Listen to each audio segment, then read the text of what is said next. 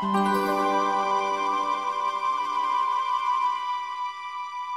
听众朋友，大家好，欢迎您收听今天的《中华风雅颂》节目，我是主持人鹏飞。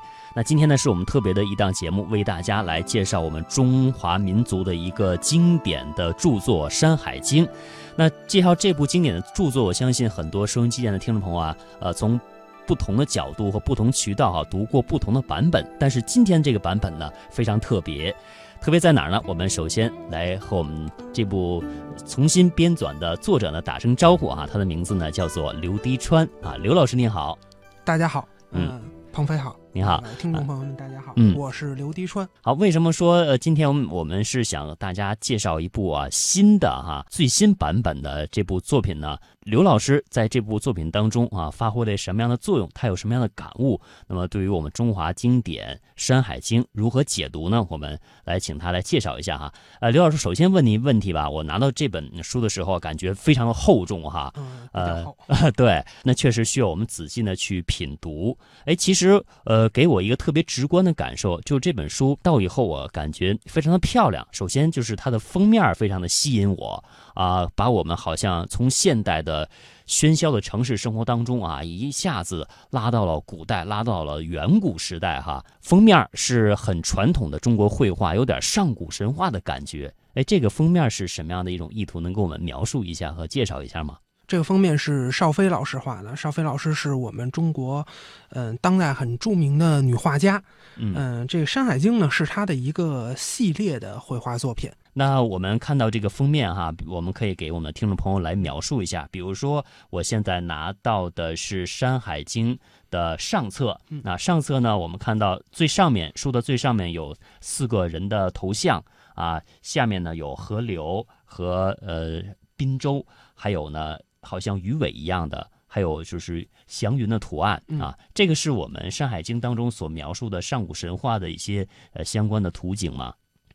呃，应该这么说啊，就是邵飞老师的这个画儿呢，它是以《山海经》为原始的依据和它灵感的一个出发点。嗯，那么它具体所描绘的这些形象呢，大多是源自《山海经》，但是呢，是在《山海经》原著的基础上，呃，有它的想象和它的艺术处理。所以呢，具体某一个形象究竟代表什么呢，也不是特别好一一的，就是去一一的那个去。嗯，对应的对去联系哈，对对对，嗯，但是呢，它有一些解读，比如说呢，刚才您说到这个《山海经教全》的上册，嗯，这个上册呢，上面的这有一排有四个小人，嗯，这个呢，它大概我听邵老师跟我讲过，说这个大概对应的是小人国啊，就是嗯海外经的那个小人国，嗯，然后呢。嗯，我理解中间的这个形象可能是牦牛。对，因为我们看到哈有一个呃两只牛角的一种形状哈，然后大鼻子可能就是牛的鼻子一样。嗯，当然了，这是我的理解，对不对？也我我我就不知道了。嗯，因为呢，其实每一个读过《山海经》的人。他一定会对《山海经》当中千奇百怪的上古的神话形象，呃，有很深刻的印象。嗯，那这个形象呢，它在文字的表述，《山海经》是文字嘛？对，它文字的表述是很抽象的。那当你读到了这个抽象的文字，在你心目当中一定会有一个你自己想象当中的一个。呃，游魂灵怪的这么一个形象，嗯，那这个形象呢，可能每一个人想的又都不太一样，因为《山海经》赋予了我们太多的想象的空间。嗯，这我相信这也就是艺术作品呈现给我们读者或者欣赏者的一种艺术的魅力哈。正像我们所说的，呃，一千个读者有一千个哈姆雷特一样啊。那《山海经》本身就是一部非常传奇、非常神奇的一部呃作品了，那可能给我们每个人想象空间会更大一些啊。《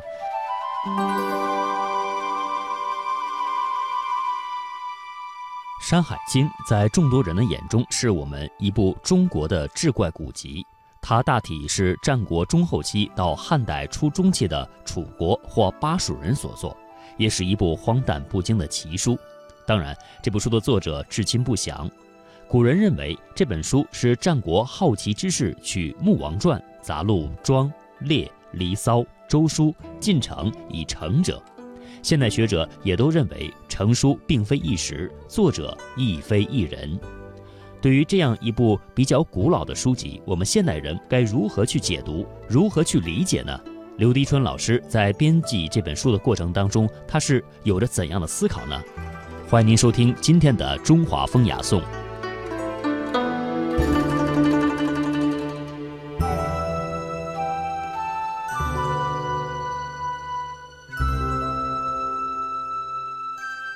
那我们看到，我们想请您介绍一下您新编纂这本这本书的一个定位，因为我们看到啊，有比如说应该有作者，嗯，有编者，是。或者是训诂的话，嗯。可能是教注嗯。啊诠释，嗯，但是我们看到这本书那写的您的一个定位呢是刘滴川教全是，啊，那我怎么可以理解呢？是教注加诠释吗？嗯。还是我们如何更全面的理解好教权这两个字呢？嗯，嗯我觉得您刚才理解的，就是说教注加权势，这本身就没有问题，其实就是其实就是这个意思。嗯嗯，我觉得既然说到了，那我可以介绍一下我这个版本的《山海经》和历史上既往我们看到的《山海经》有什么样的区别，嗯，或者说呢，就是我这个版本有怎么样的特点。对，我为什么要这样的去重新做一套《山海经》？嗯嗯，其实《山海经》呢，说到《山海经》啊，我先要说一个另外一本书。哦，这本书呢跟《山海经》有关，但是很遗憾，我们今天的人都看不到了。已经失传了哈。对，嗯就是说呢，《山海经》啊，其实在呃至少至少是在东晋的时候，嗯它还传世另外一本书，叫《山海经图》。哦，山海经图》和《山海经》是两本书。嗯它并不是说《山海经》的插图，就像今天我们出《山海经》，很多都带着插图出，嗯呃，就是一边是文字，然后文字中间会插一些图。这个图呢，大多是明朝和清朝人绘制的。嗯但是呢，在《山海经》最初的时候，在先秦，大约《山海经》刚开，嗯大约在先秦初始成书，到两汉又被极大丰富的这个过程当中，在和《山海经》并行的还有另外一本书叫《山海经图》。嗯可是这本书呢，嗯，至少是晚，至少是到东晋的时候还是传世的。嗯。比如说，我们知道那个陶渊明，他写过十三首叫《读山海经》的诗，嗯。题目都叫《读山海经》。比如说这个诗，我们很多人可能挺熟悉的，有一些比较有名的句子，嗯。比如说“精卫衔微木，静以填沧海，行天舞干气，猛志固常在”，还有这个“夸父但弘志，乃与日竞走，俱至于渊下，似若无胜负”。哎，这都是我们的远古的一些传说哈。对对对，我们都听说过什么嗯精卫填海呀、夸父逐日啊，嗯这样的故事，呃，它都出自《山海经》。同样呢，我们今天读到这些故事，哎，觉得它非常有意思，对，觉得它很神秘，或者是说它很鼓舞人心。嗯同样，这份这份激动，这份读书的起那个激动的心情，呃，陶渊明也同样是收获了这样一份心情。。嗯所以呢，他写了十三首《山海经》诗。嗯那么在这个十三首《山海经》诗当中呢，他有这么一句叫“流观山海图”。嗯所以这说明什么呢？就说明《山海经》在东晋的时候还有一套图存在。那么这套图呢，陶渊明是曾经看到过的。嗯流观过的哈。对，没错，他看过。嗯呃，其实呢，不仅仅是陶渊明看过，还有就是我们著那个做《山海经》编著的第一人是谁呢？就是西晋的郭郭璞。嗯郭璞也曾经见过《山海经》图，图，而且呢，更重要的是，他不仅仅见过《山海经》图，他还写过一个书叫《山海经图赞》。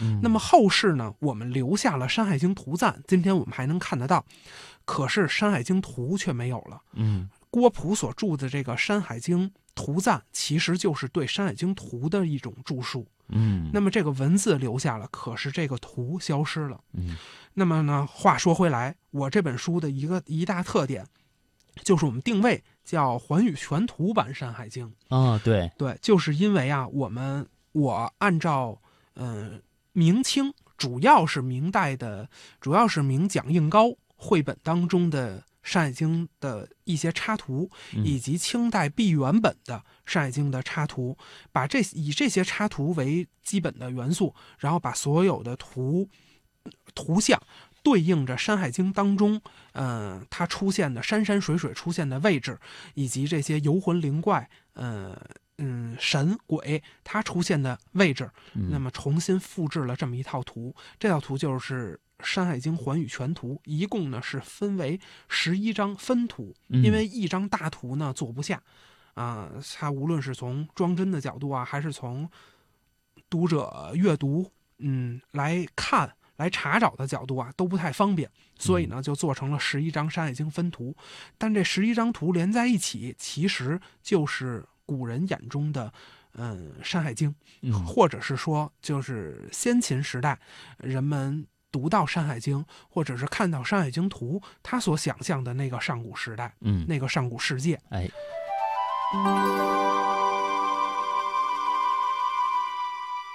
如果大家喜欢查古籍，可以发现有很多的版本是附有绘图的。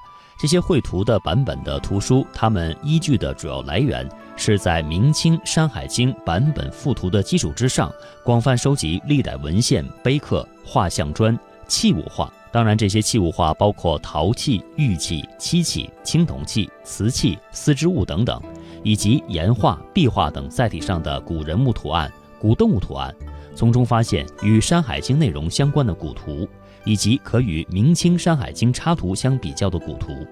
其代表作有包括山东画报出版的《古本山海经图说》，学院出版社的《全像山海经比较》。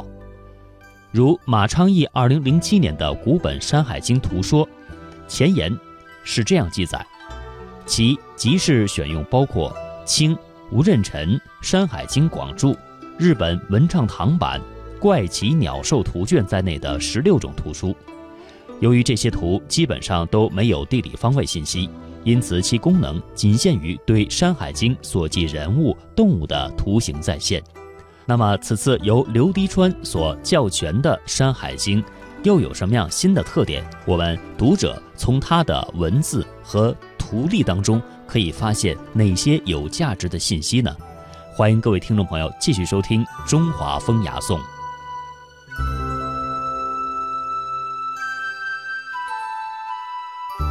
那在这儿可以为听众朋友啊，呃，用我们的语言来描述一下啊，这套书的构成哈。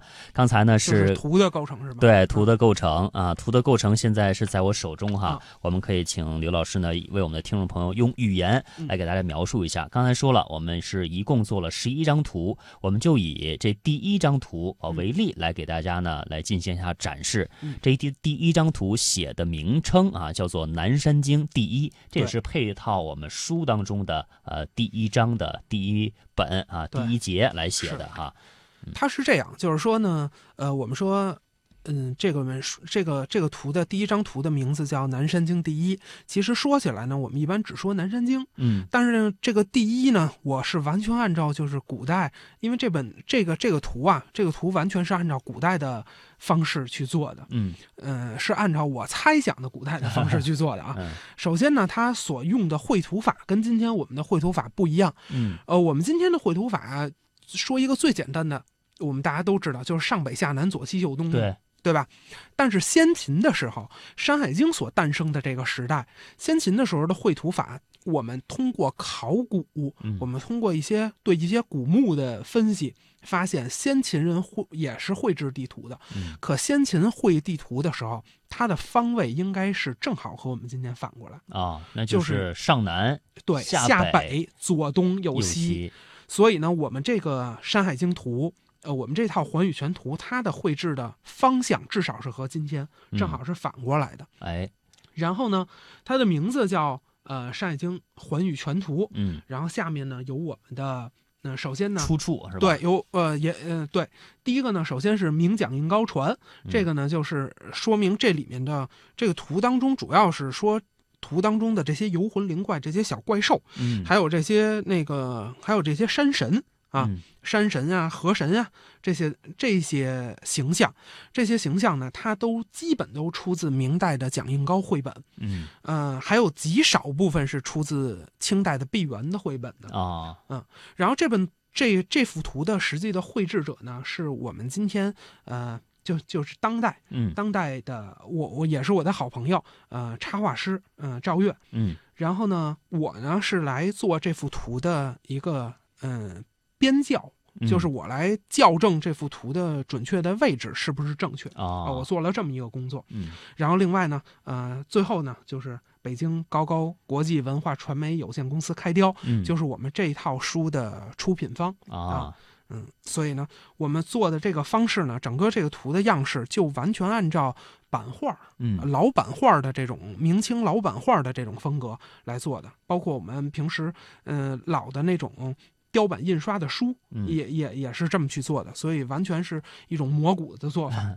那等于我们这个图啊，嗯大家看到的呈现出来的，就是用雕版印刷的技术来呈现出来的一种嗯效果，它还是现代印刷，但是 呈现的是这现代印刷，种雕版的效果。对对对，去、嗯去完全是按照用现代印刷去模仿雕版印刷的这种做法。哎，啊、因为毕竟《山海经》图是早就消失了，但是它很早就出，它曾经存在过。嗯那我们既然想复原这个《山海经》图，既然想复原这个有字有图的《山海经》，嗯，最纯粹的《山海经》，所以干脆呢就磨骨吧。哎，对，其实这样挺好的，可以让我们的现代的朋友们啊，特别是年轻的朋友们，嗯对于这样我们中华一部经典的呃史册嗯有一个全面的了解啊。是，不仅是文字，还可以从文字当中来对照着图片啊，去呃更加深入的理解这本书所讲的内容。对其实啊，图非常的重要。对，就是我们那个搞历史研究，我们都知道，就是说，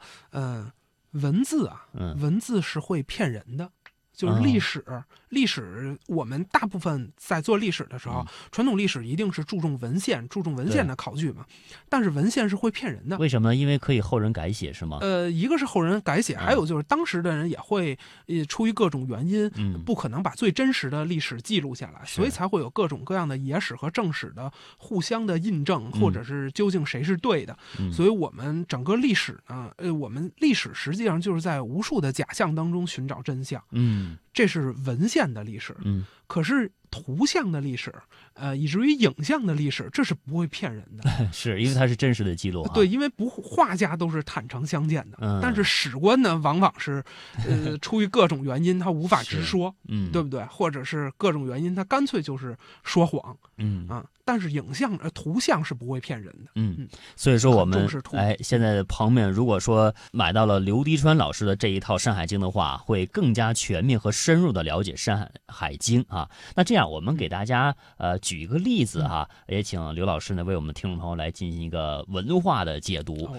我们就以《山海经》这本书的嗯第一章第一页啊，来给听众朋友进行个介绍。比如说，我可以给大家先啊、朗读一下啊这本书的呃第一《山海经》第一卷一啊，写的就是《山海经》，然后就是它的原文。嗯原文呢，我们读一小段好吧？啊，它是这样写的：南山经之首曰雀山，其首曰招摇之山，临于西海之上，多桂多金玉，有草焉。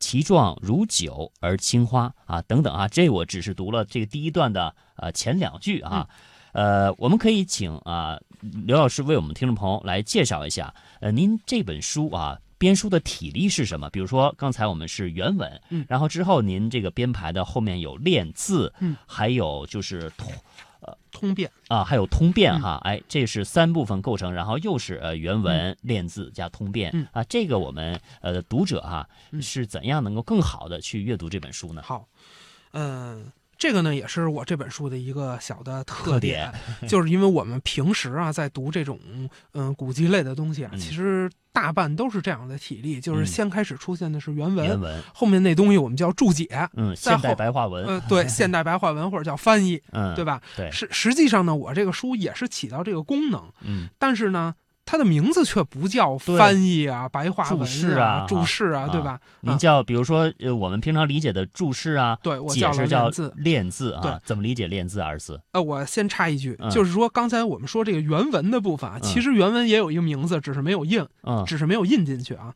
原文叫明经，明经啊，呃，也就是说明经练字和通通变它是怎么理解呢？嗯就是说啊，明经练字和通变其实都出自呃我们中国历史上第一本文论啊，这个文学理论嗯就是这个《文心雕龙》嗯啊、就是。我之所以要这么叫呢，首先从字义上讲啊，明经那就是，嗯，就是这个重新声明《山海经》，重新使《山海经》更加的，呃，就是是因为因为这是有一个呃校正版本的嘛，嗯我这是以这个四库版就嗯四库全书、四库版《山海经》为底本做的。嗯那么呢，这个呢就是明经啊，明经呢它包括我要有呃。首先，我要看这个字有没有古人有没有错，嗯然后呢，还有就是几个版本的对照嗯啊，这主要是教的部分，对以及还有点教，还要做标点。嗯然后呢，第二部分呢是练字，啊、练字这部分呢，呃，其实就是一个注释嗯。啊、呃注释这个到这个注释的这部分当中呢，但涉及到注释我看您 也有很有特点哈，比如说我们现在现代人嘛，是多用阿拉伯数字啊，啊标注一二三四五六七，但是您都是用的汉字，是是，嗯。呃，因为它是这样，就是这个书呢，嗯、本来是想说是不是要做繁体字版，嗯。啊，因为传统的古籍我们都是要做繁体字版的，因为古籍本身就是繁体字书写的嘛，对对对对对，嗯。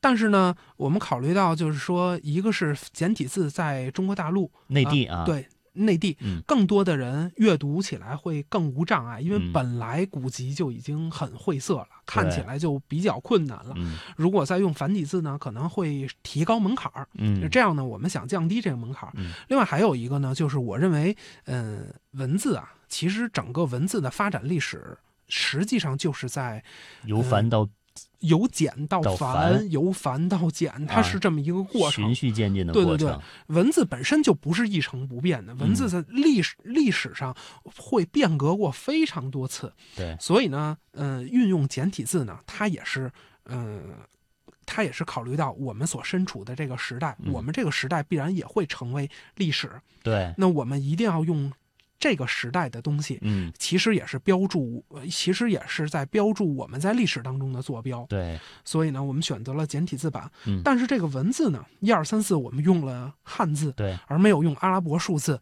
为什么呢？就是因为这个，嗯，毕竟这是我们中国的经典著作，是，所以在这里面呢，我们还是用运用了这个一二三四的这个汉语的嗯标注。是，但实际上呢，呃，这个汉字标注啊，在传统的，因为这本书实际上是一个传统的。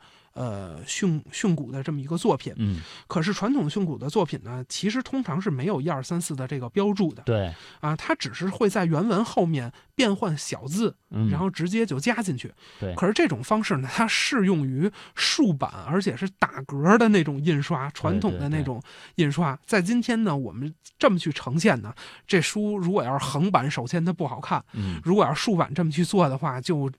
嗯看起来就太费劲了，因为它看看古籍就没有什么区别了。对，所以呢，这样加上了这个注解。嗯那么第二部分呢，就是这个练字。嗯练字呢，它包括首先呢是梳理了历史上《山海经》很多个版本，就是很多的前辈他所做的训诂，嗯，比如说呃像王念孙的、吴仁臣的、郝一行的，还有我们当代的袁科的。嗯。啊，嗯、这几个重要的版本，当然还有最早最重要的就是郭璞的，是我啊。都看到了哈，是。然后我看到这个最后一部分就是我的，最后一部分是你的，啊。然后 就一定要有你的呃自己的解读，也是现代人对他的一定的解读了哈。对对对，啊，这样可能会更加接近于我们的时代，或者是我们现代人对这个古文的理解和思考哈。对，它不仅仅是我们现代人对嗯古人的思考，因为我们现代人身处于科学主义以来的现代，嗯，我们这个时代虽然我们和古代、我们和清朝差距，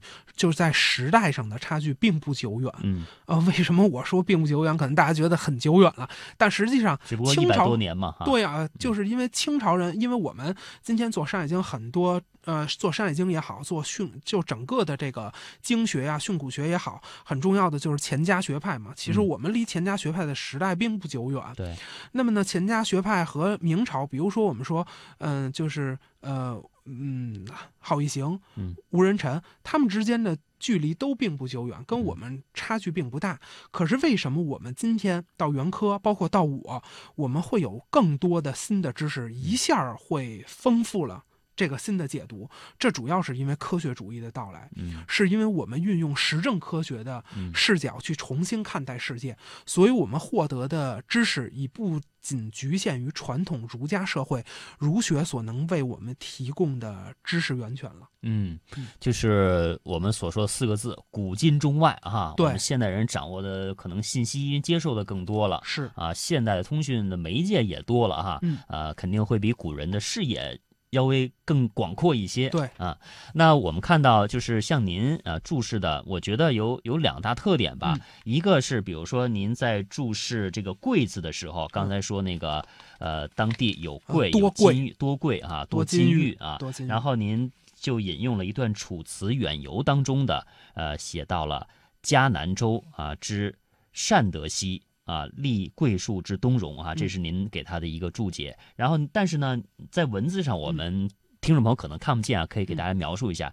您写的是书名号《楚辞远游》，然后一个破折号，嗯您的名字滴川。啊，然后我还看到其他的地方有这样的注解，就是画了一个呃方括号，嗯然后是您滴川岸啊，这嗯两个注解有什么不同呢？哦，就是这样，就是因为刚才您说的这个《楚辞》的这段东西，它是出自于它是出自于吴人臣的，啊，就他本身的无人臣注解的，吴人臣提到了这段提到了这段话。嗯可是呢，我为了听，就是因为我们读者在阅读的时候，可能不一定能够联想到，呃，具体选自于楚辞，，对对对，就不一定能联想到那个吴人臣为什么要注这么一句话。嗯那么这句话出自哪儿？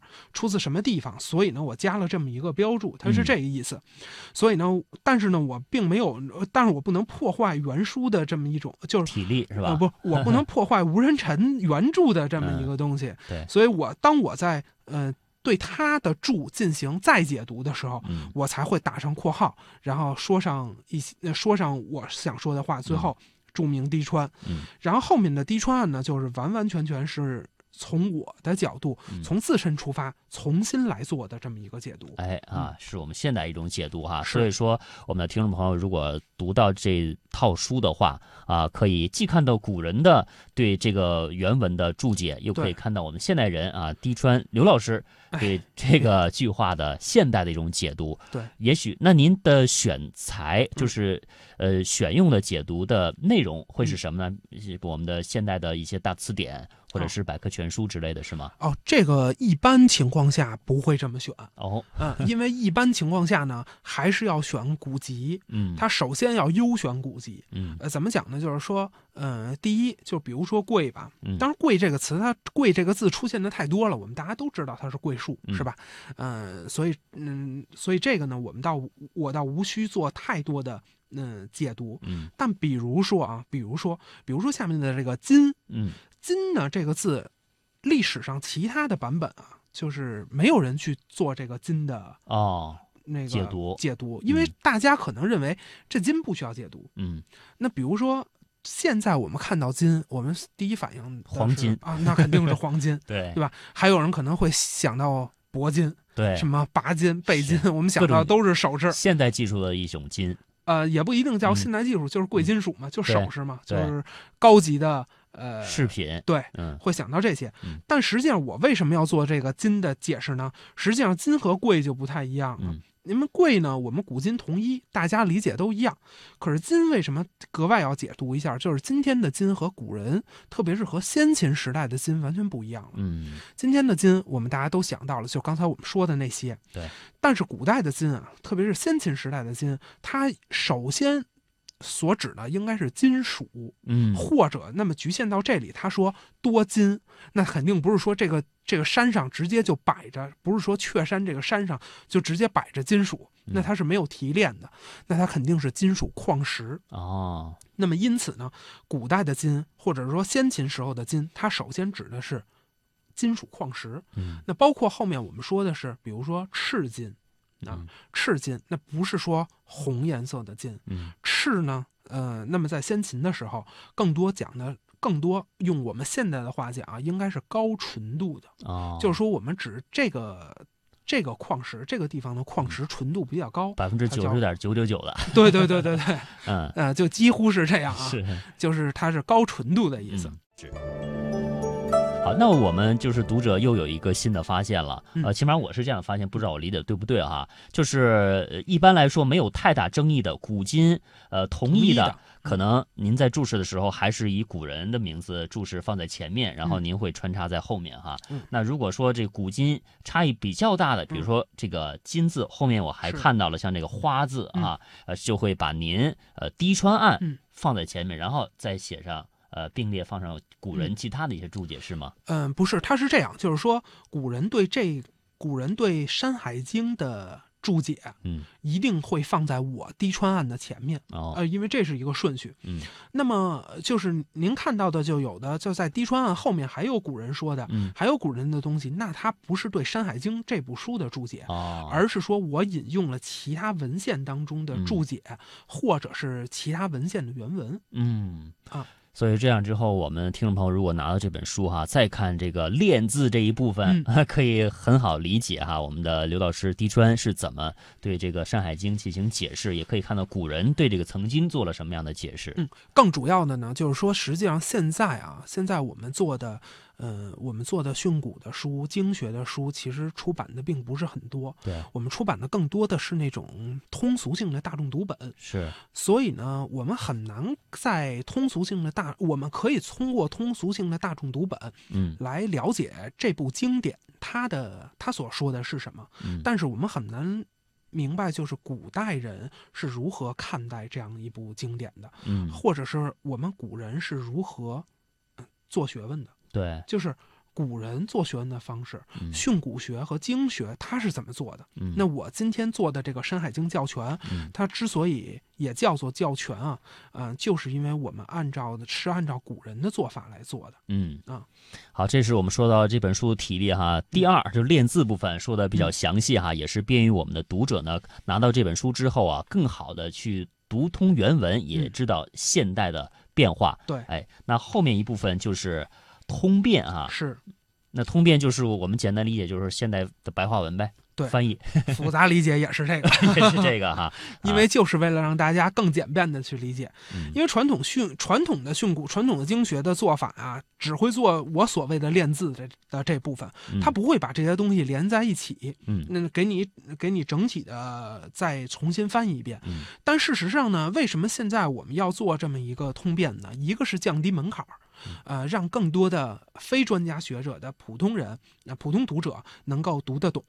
呃，另外还有一点呢，就是说，嗯、实际上就是。这个练字虽然我已经解释的很清楚每一个字是什么意思了，可是，在全文当中，在回溯到文章当中，它可能有一些特殊的用法。嗯啊，比如说它用一些特殊的这个，呃，比如说什么使动用法呀、异动嗯用法啊等等啊啊，这样的话呢，可能对于普通读者，特别是年龄低一些的，嗯。嗯、朋友，他可能读着会有一些吃力，他嗯。仍然无法理解，就是，呃，就只知道这个单词是什么意思，但是连成句子它可能有变化对更重要的就是说呢，其实这是我认为啊，这是我们古代人和现代人的一个差别。嗯。古人更重要的就是我理解了这个字什么意思，这段话我大概就明白是什么意思了。嗯可是现代人特别，这是我们。这是我们长期养成的一种思维惯式，是是我们教育，是我们基础教育当中养成的一种思维惯式嗯惯式。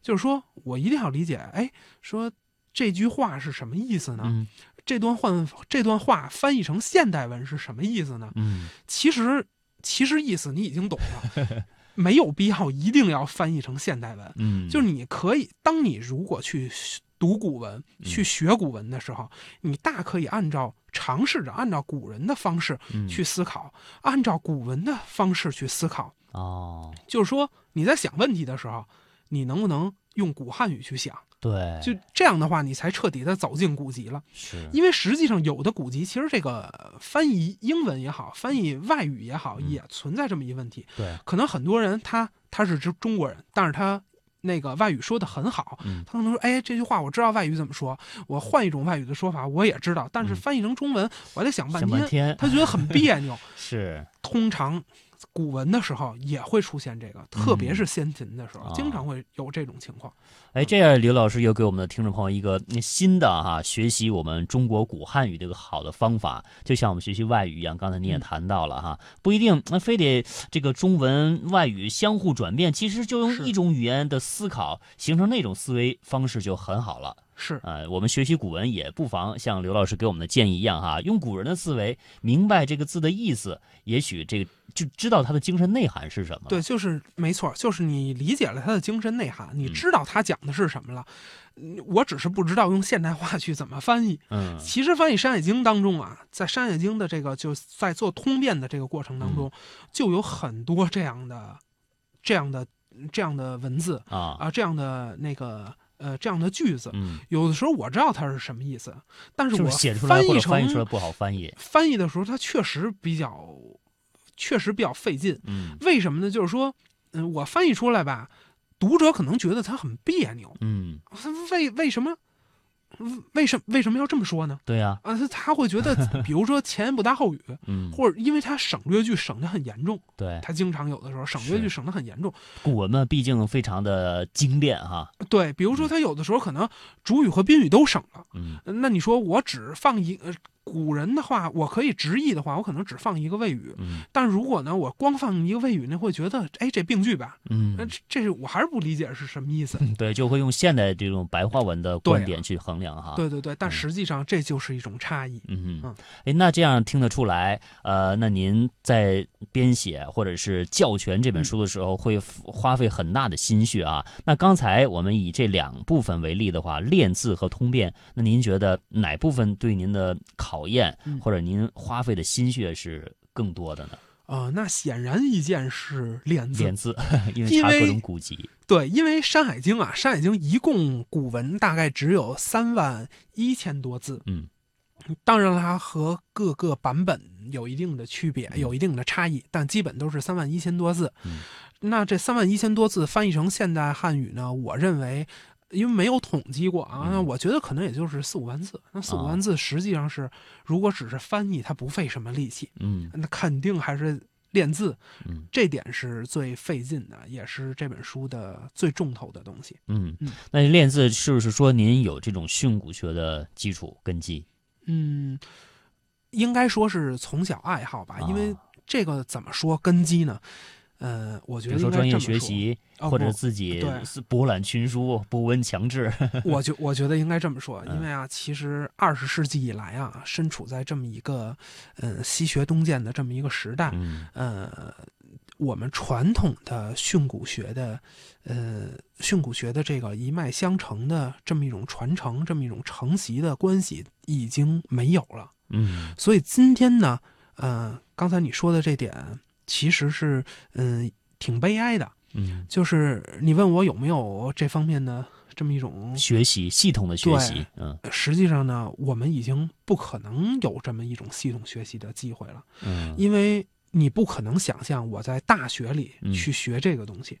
嗯大学里有人做这些研究，嗯可是那是现代知识分子在做，哦可是我们传统的训诂，呃，我们传统的经学是儒生在做。嗯我认为我不是一个现代知识分子，呃，我不以知识分子自居，我觉得我还是一个儒生。哦我是从书本当中，呃，我是从古籍当中直接获取的，呃，这么一种养，料啊，等于是。对，直接获取的这么一种知识来源，嗯。并不是在大学当中学出来的。啊嗯，那等于就是您在业余的时间，其实对很多的古籍啊，或者嗯。是古人注释的这些版本的图书，已经呃学到了，读了很多，是，然后自己肯定会有强烈的印象。嗯。啊，那您在嗯编写或者是教全这本书的时候，比如说啊这样的一个字哈、嗯。呃，刚才的呃金也好，贵也好，花也好啊，嗯呃，怎么会看到这个字，我就突然想到，哦，我曾经哪本书当中读过。呃，这个信息检索嗯。是啊、需要很大的信息量的。是是，这个信息检索肯定是需要很大的信息量的，但是呢，嗯，这点我觉得可以透露一个我我理解的一好技巧吗？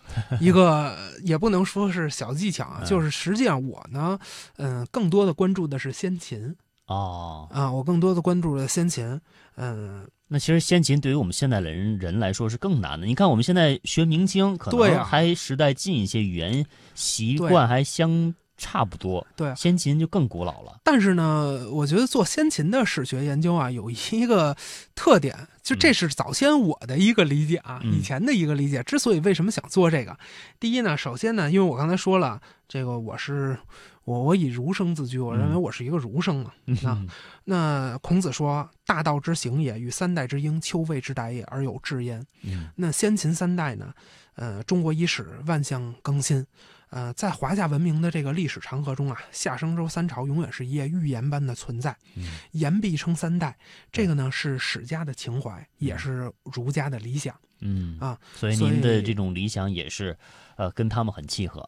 对，这个是一个是这么一种文化血缘在身体当中激荡的结果，还有一点呢，我认为啊，就刚才您说的这个检索，我想到了一个问题，就是先秦文献，它嗯虽然离我们远，嗯，可是它少，就那么几册哈、呃经典的。几几册不至于，嗯几册不至于。当然，它加上历史的各个版本，它虽、虽然也挺多的，嗯，呃，但是它总要比宋元明清对，总要比民国史啊，嗯它沉没在浩如烟海的史料当中是是，要少得多。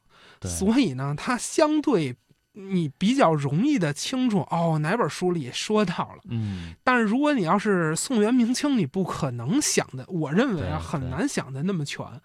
他会，当然了，我们当然做先秦也要做大量的案头，对，比如说你想到了某一个字，嗯就是你在做《山海经》的时候，呃，我实际上这本书啊，零零碎碎的从做到到现在啊，到刚？刚出版，嗯，到现在已其实已经有十一年了。哎。呦，十一年，那其实对于一个学者或者是对于一个出出版来说，嗯。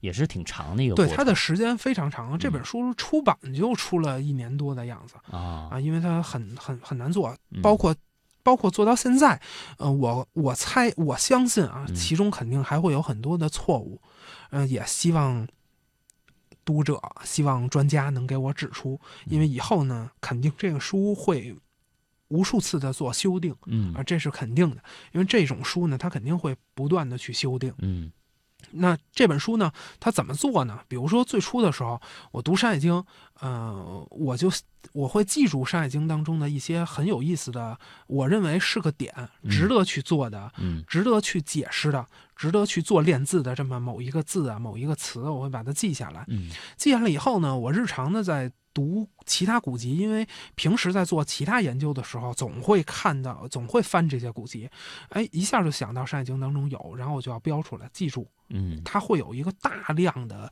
一个案头的工作，对啊一个一一个积累，一个积嗯累的时间。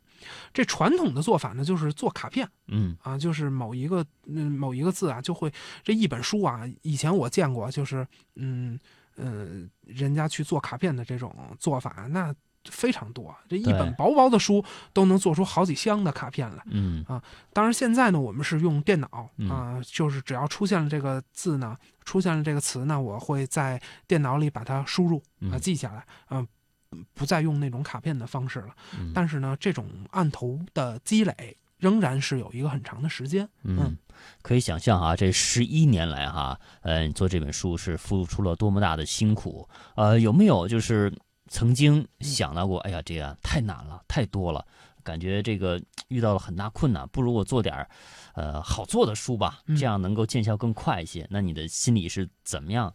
呃，抗拒啊这种内心的矛盾和煎熬的呢？嗯，说实在的啊，呃，因为我比较年轻啊，我这个在在不，我无畏无畏，在刚刚做这个《山海经》的时候啊，嗯。就刚刚开始，我想做《山海经》的时候，那会儿我还在上本科，啊，呃，哦那时候就期间就有这种想法了。啊，对我是一个是。因为实际上，我做《山海经》的原因是因为我特喜欢《山海经》。嗯。我的第一本小说，我高中的时候写的嗯。第一本小说，然后就是《填海》，名字就叫《填海》，嗯。它也源出于《山海经》当中的一个故事，对所以我喜欢《山海经》是由来已久的，从上初中就很喜欢。嗯。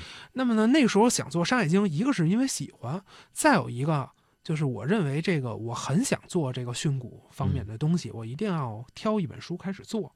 那首先因为喜欢《山海经》，还有另外一个原原因，就是因为《山海经》很薄，《山海三经》万多字啊，三万多字，它毕竟是一个薄的古籍，它嗯总要比啊、或者说，比如说，它总要比四书五经、比十三经注疏要容易，嗯因为那个前人已经做，已经已经做的非常厉害了。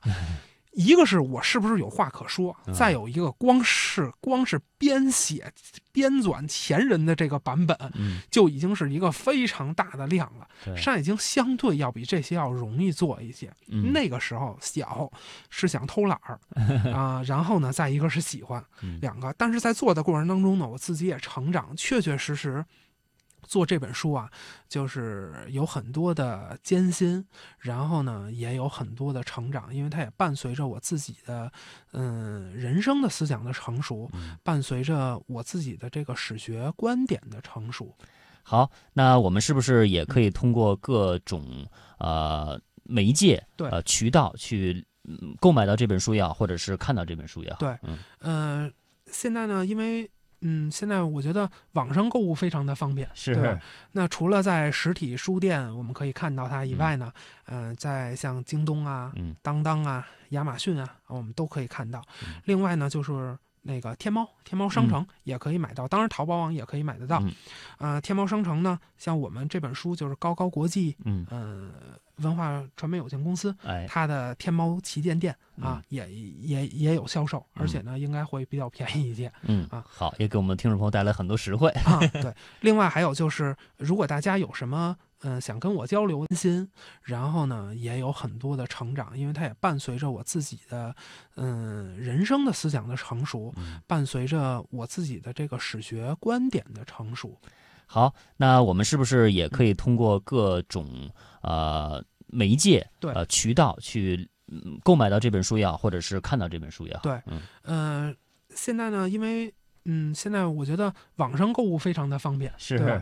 那除了在实体书店我们可以看到它以外呢，嗯、在像京东啊、嗯。当当啊、亚马逊啊，我们都可以看到。嗯。另外呢，就是那个天猫，天猫商城也可以买到，当然淘宝网也可以买得到。嗯呃，天猫商城呢，像我们这本书就是高高国际，嗯，嗯、文化传媒有限公司。哎，它的天猫旗舰店啊，嗯也也也有销售，而且呢，应该会比较便宜一些。嗯啊好，也给我们听众朋友带来很多实惠。啊，对。另外还有就是，如果大家有什么嗯、呃想跟我交流的，嗯或者对于《山海经》不太呃理解，或者是呃就是我们希望共同交流的一嗯些问题。呃，或者是对书提的一些建议，嗯大家可以上京东的京达啊、哦京达可以直接向我提问的。哦，哎，啊这个可以直接跟作者沟通哦。对对对对 对，这啊我会用语音来回答大家的问题。哦，好，我相信我们的听众朋友有福了。嗯好，那今天我们也非常感谢刘迪川老师做客我们节目，为大家来介绍您所教全的这套《山海经》，谢谢。也感谢您。